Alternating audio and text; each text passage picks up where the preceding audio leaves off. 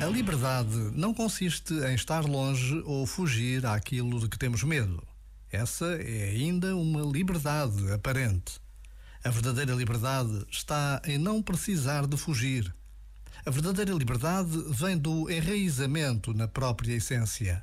De tão centrados no potencial que nos habita, tornamo-nos capazes de fazer face aos desafios e às tempestades. Deixamos de escapar como fugitivos.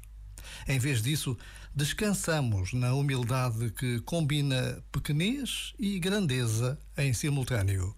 Aí encontramos a melhor resposta possível em cada momento. Já agora, vale a pena pensar nisto. Este momento está disponível em podcast no site e na app.